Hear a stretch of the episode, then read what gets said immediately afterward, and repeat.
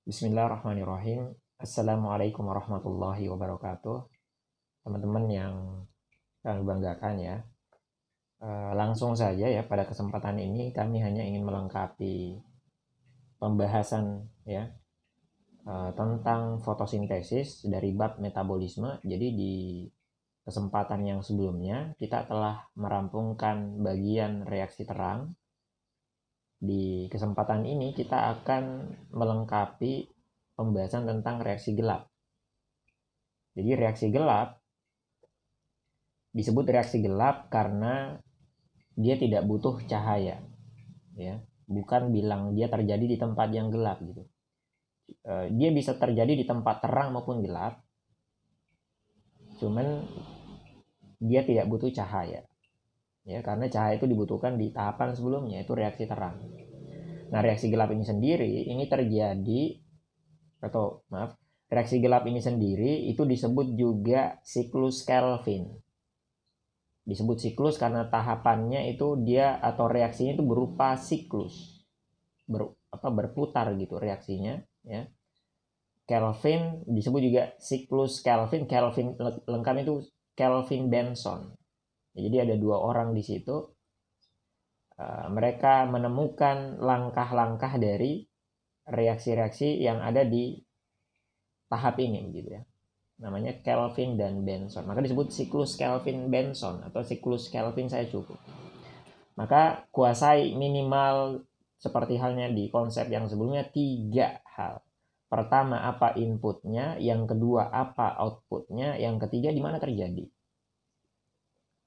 maka inputnya itu adalah output dari reaksi sebelumnya.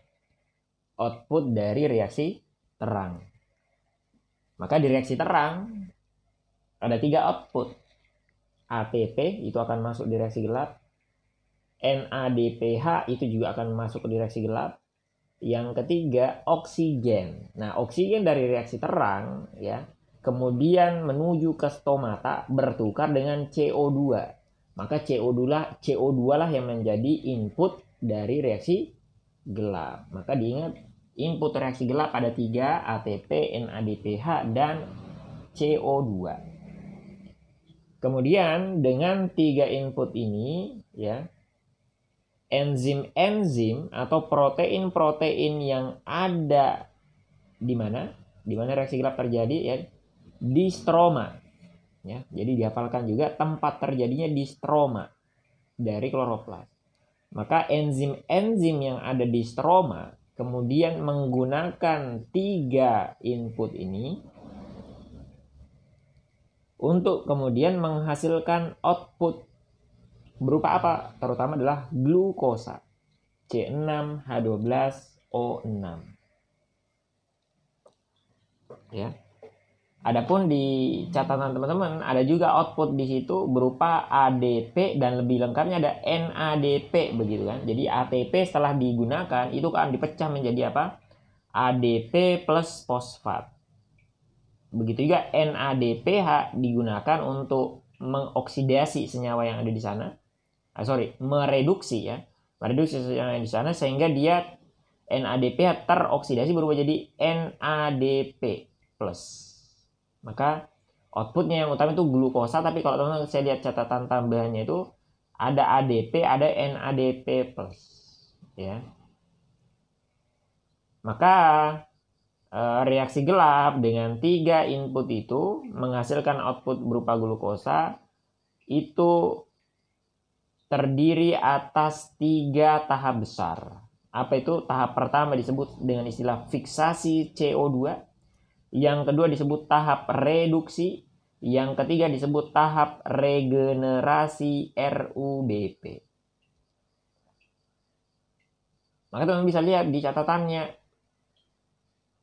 Pertama, input berupa CO2. Jadi tahapan pertamanya fiksasi CO2. Fiksasi artinya memfiksasi, menggabungkan, menanamkan. Ya menggabungkan CO2 dengan suatu senyawa atau gula berkarbon 5. Disebut dengan istilah RUBP. Kepanjangannya apa? Ribulosa bifosfat. atau lebih detail 1,5 ribulosa bifosfat. Sesuai namanya, ribulosa bifosfat itu gula berkarbon 5 bifosfat punya dua fosfat di ujungnya disebut 1,5 karena terdapat di karbon pertama dan kelima fosfatnya. Maka 1,5 ribu losa bifosfat ini atau RUBP ini digabungkan dengan CO2 berkarbon 1 gitu kan C5 tambah C1 menghasilkan senyawa berkarbon 6. Tidak ada namanya. Atau saya, saya sendiri belum pernah merinci, belum pernah baca lebih detail. Ada nggak sih nama senyawa berkarbon 6 itu? Cuman buku-buku yang saya baca belum ada. ya C1 tambah C5, CO2 plus RUBP menjadi C6 itu difasilitasi, dikatalisis oleh suatu enzim yang paling terkenal di dunia, lebay banget. Namanya apa? Rubisco. Rubisco itu dari kata ru-nya itu ribulosa bifosfat. Eh, rubi, rubinya ya. Ribulosa bifosfat. Koknya itu karboksilase. Sesuai namanya RUBP karbo, karboksilasa adalah enzim yang menanamkan gugus karbon ke RUBP. Dia menanamkan CO2 ke RUBP. Sehingga terbentuklah senyawa berkarbon. Ya. Nah, RUBP ini adalah protein, enzim yang paling melimpah sejagat raya, sedunia. Teman-teman.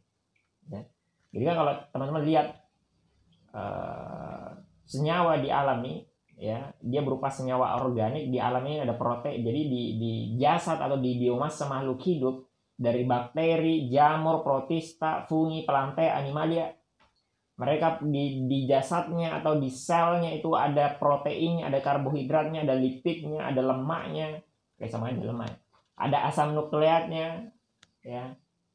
Dari semua itu yang paling melimpah sejagat raya adalah rubisco, protein rubisco. Kenapa?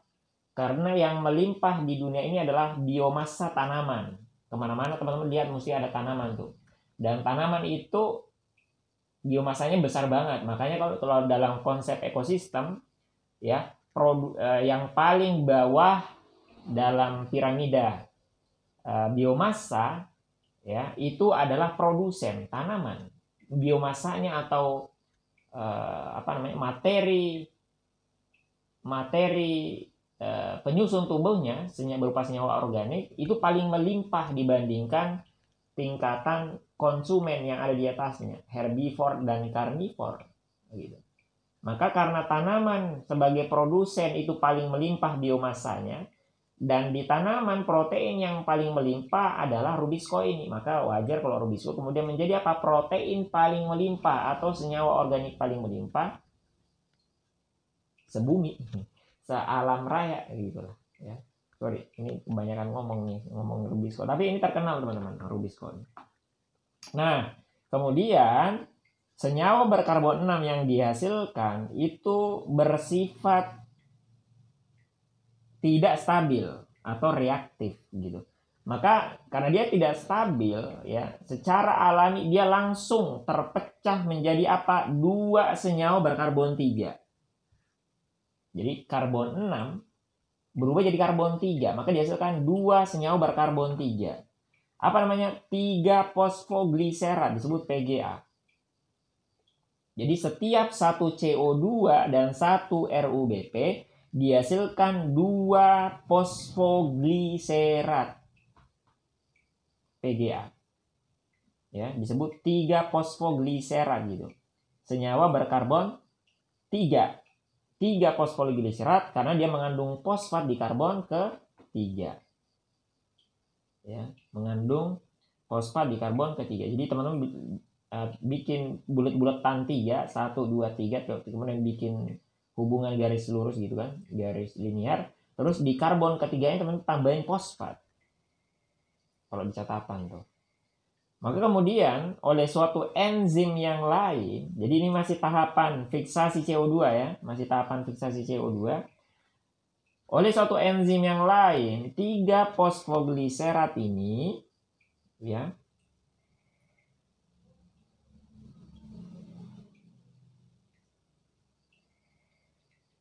mengalami namanya fosforilasi. Berubah menjadi apa? 1,3 bifosfogliserat gitu kan. Maka yang tadi fosfatnya cuma satu yaitu di karbon ketiga, sekarang fosfatnya jadi dua. Kalau yang tadi cuma di karbon ketiga, sekarang ada di karbon pertama. Maka disebut 1,3 bifosfogliserat atau disebut juga BPG.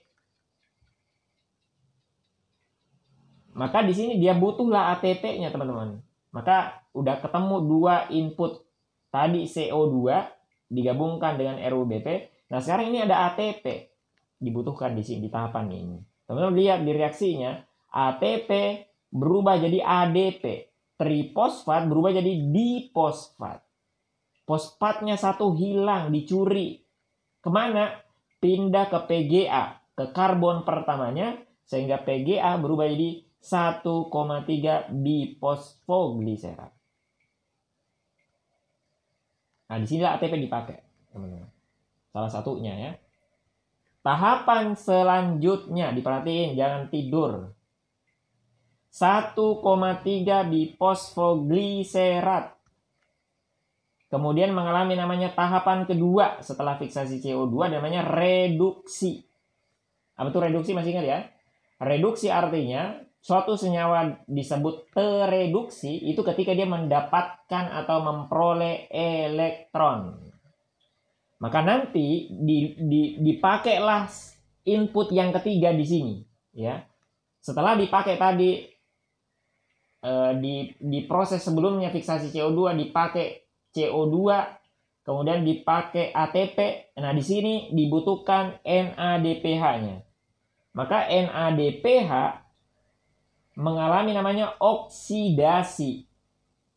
Ya, oksidasi. Jadi NADPH kalau teman-teman lihat di reaksi itu, NADPH berubah menjadi NADP+. Ya, NADP+ gitu. Haknya ke mana? Elektronnya ke mana? Elektronnya masuk ke BPG.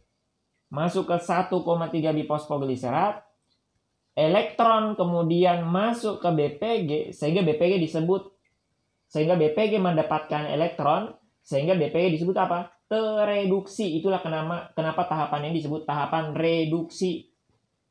Karena substratnya mengalami reduksi memperoleh elektron. Ya. Bukan melepaskan elektron, dia mendapatkan elektron begitu. Maka kalau teman-teman lihat lebih detail, lebih jeli reaksi ini ya dari dari tiga da eh, sorry saya lupa sebutkan nama ininya nama outputnya tadi. Jadi setelah PG BPG mengalami namanya reduksi dia berubah menjadi G3P gliseraldehid 3 fosfat. Ya gliseraldehid 3 fosfat maka di situ teman-teman BPG ya senyawa berkarbon 3 punya fosfat di kedua ujungnya satu dan tiga berubah menjadi G3P yang fosfatnya cuma di karbon ketiganya saja begitu kan? Maka di sini ada pelepasan fosfat sekaligus. Jadi selain dia mengalami reduksi, dia kehilangan fosfat. Ya, fosfatnya hilang lepas di situ. Ya, dilepaskan kurang lebih kalau tidak salah di situ ya. E, lepas namanya fosfat menjadi fosfat anorganik. Maka dihasilkan G3P di situ. Maka urutannya apa? 3 fosfogliserat berubah jadi 1,3 bifosfogliserat kemudian berubah jadi apa? G3P gitu kan. Nah, ternyata teman-teman, ini kan reaksi sintesis pembentukan. ya fotosintesis ini maka ternyata proses ini dari dari apa dari teman-teman perhatiin ya dari PGA kemudian jadi BPG kemudian berubah jadi G3P ini kebalikan dari reaksi katabolisme pemecahan.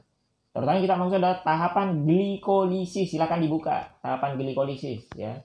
Tahapan glikolisis yang di tahap pemanenannya ya. Kalau di glikolisis di tahap pemanenan itu kebalik. Yang atas itu G3P kemudian G3P mengalami namanya uh, apa fosforilasi dia mendapatkan fosfat organik sekaligus di situ juga terjadi uh, apa tuh oksidasi kebalikannya. Kalau di sana di dilepaskan NADPH NADH atau sorry kalau di sana dibentuk NADH kalau di sini malah butuh NADPH begitu kan? Maka G3P berubah menjadi BP eh, BPG kalau di di fotosintesis kalau di sana kan eh sorry. Kalau di di mana kalau di di di mana di respirasi aerob atau di glikolisis G3P berubah menjadi BPG begitu kan? Sementara selanjutnya BPG berubah menjadi G3P gliserol D3 fosfat di situ. Diping, uh, dihilangin dihilangin pos uh, fosfatnya satu berubah jadi ATP atau menghasilkan ATP di situ ya. Nanti coba dicek lagi glikolisnya. Jadi BPG di sini kemudian berubah menjadi PGA ya kalau di di mana kalau di respirasi aerob dia melepaskan satu ATP di situ. Nah, kalau di sini malah kebalik teman-teman ya reaksinya. Jadi ini reaksi kebalikan. Kalau di, di respirasi aerob G3P berubah jadi BPG berubah jadi PGA. Kalau ini dibalik. PGA dulu berubah jadi BPG baru berubah jadi G3P. Reaksinya kebalik semua tuh. Di sini dia butuh ATP, di sana dia menghasilkan ATP. Di sini dia mengalami menghasil di sini dia membutuhkan elektron. Dia membutuhkan elektron dalam artian di sini tereduksi kalau di sana malah teroksidasi melepaskan elektron. Ya, menghasilkan NADH. Begitu. Bagi kita lanjut teman-teman, ringkas-ringkas saja. G3P di sini kemudian dihasilkan dalam jum, beberapa beberapa jumlah ya. Sebagian dari G3P itu dipakai untuk menghasilkan glukosa. Jadi teman-teman lihat tanda panah keluar ada glukosa dilepasin. Sebagiannya lagi dipakai untuk bikin ulang RUBP. Maka disebut tahapan regenerasi, pembuatan ulang RUBP. Kenapa harus dibikin ulang RUBP? Ya biar namanya siklus. Kalau nggak jadi RUBP ya bersiklus dong. Dia harus ke RUBP biar ngulang lagi tuh prosesnya. Ya, maka disebut siklus Kelvin Benson. Maka di tahapan regenerasi ini dia butuh ATP, teman-teman. Ya, dia butuh A, ATP. Maka kalau teman-teman lihat ini, ATP dibutuhkan di dua tempat artinya tadi tuh. Ya, ATP dibutuhkan di tahap PGA baru jadi BPG, juga dibutuhkan di tahap mana? Di tahap G3P berubah jadi RUBP. Sementara NADPH hanya dia dibutuhkan di satu tempat saja. Di mana? Dari tahap PGA, eh sorry, dari tahap BPG berubah menjadi G3P. Maka tidak seimbang jumlah ATP dengan jumlah NADP yang dibutuhin. ATP yang dibutuhin itu lebih banyak. Ya, ATP yang dibutuhkan lebih banyak. Jadi ada waktu nanti ATP-nya sudah habis, NADPH-nya masih ada. Karena ATP yang dipakai lebih banyak tuh dibandingkan NADPH yang dibutuhkan atau dipakai. Oleh karena itu kemarin di catatan sebelumnya ada namanya fotofosforilasi siklik dan non siklik ya. Teman-teman catat di situ, fotofosforilasi siklik terjadi pada bakteri, juga terjadi pada tanaman dalam kondisi tertentu. Yaitu kapan? Ketika dia butuh ATP. Masih ada NADPH-nya tapi ATP-nya sudah habis. Maka siklus Kelvin bisa terjadi kalau ada dua-duanya begitu. Maka pada saat itu tanaman bisa masuk ke jalur siklik untuk menghasilkan hanya ATP untuk menyeimbangkan dengan NADPH-nya begitu teman-teman. Nah, itu catatan tambahan ya. Maka di siklus ini muter berulang berulang berulang begitu. Nah, pertanyaan di soal berapa jumlah CO2 yang dibutuhkan untuk menghasilkan satu glukosa gitu, teman-teman. Maka cara menghitungnya gimana ya? Glukosa karbonnya 6, CO2 karbonnya 1. Maka kalau pengen bikin karbon 6 dari karbon 1 butuh 6 CO2 begitu. Maka teman-teman lihat di catatannya 6 CO2 ya dipakai dimasukkan di situ. 6 CO2 nanti digabungkan dengan 6 RUBP maka akan menghasilkan? Karena dia terpotong 2 menjadi senyawa berkarbon 3 maka dihasilkan 12 PGA. Kemudian 12 PGA dikonversi menjadi 12 BPG, 12 BPG kemudian di, dikonversi menjadi 12 G3P. Nah, di sini pilihannya teman-teman. G3P senyawa berkarbon 3. Ya, jumlahnya berapa di sini? 12. Maka nanti dari 12 itu ya, dua di antaranya dipakai untuk bikin glukosa, senyawa berkarbon 6. Kok butuh dua? Ya karena G3P berkarbon 3 gitu butuh dua. Maka ada dua G3P, 3 tambah 3, 6 ya, karbonnya 6. Menghasilkan glukosa yang karbonnya akhirnya 6 begitu kan. Jadi balik lagi sesuai dengan jumlah karbonnya. Maka sisanya berapa? 10. Ya, 10. Kan dua dipakai untuk bikin glukosa yang karbon 6. 10 sisanya dipakai untuk bikin RUBP. Begitu kan? Maka G3P jumlahnya 10, karbonnya 3. Maka berapa jumlah karbon kalau di total semua? 30 karbon. Maka 30 karbon itu disusun ulang ya untuk menghasilkan senyawa berkarbon 5. Jadinya berapa tuh? 30 karbon dipakai untuk bikin senyawa berkarbon 5. 30 bagi 5 berapa? 6. Maka dihasilkanlah 6 RUBP sesuai dengan yang dibutuhkan sebelumnya 6 RUBP. Maka inilah siklus Kelvin sudah sempurna, teman-teman. Ya. Maka diingat dari siklus ini dibutuhkan tiga input CO2, NADPH, dan ATP. Dihasilkan output utama berupa apa? Glukosa. Outputnya yang utama adalah glukosa C6H12O 6.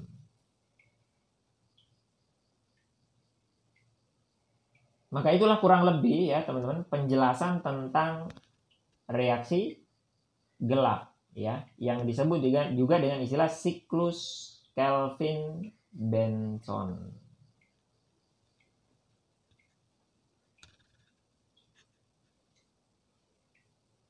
Ya, ikut itu aja teman-teman. Saya kira untuk pertemuan atau sesi kali ini. Mudah-mudahan tetap semangat belajarnya ya. Semoga dimudahkan langkah teman-teman untuk meraih mimpinya. Perbanyak doa, perbanyak ibadah kepada Allah ya. Semoga Allah kemudian meridhoi langkah teman-teman ya. Kemudian memudahkan teman-teman meniti setiap prosesnya ya.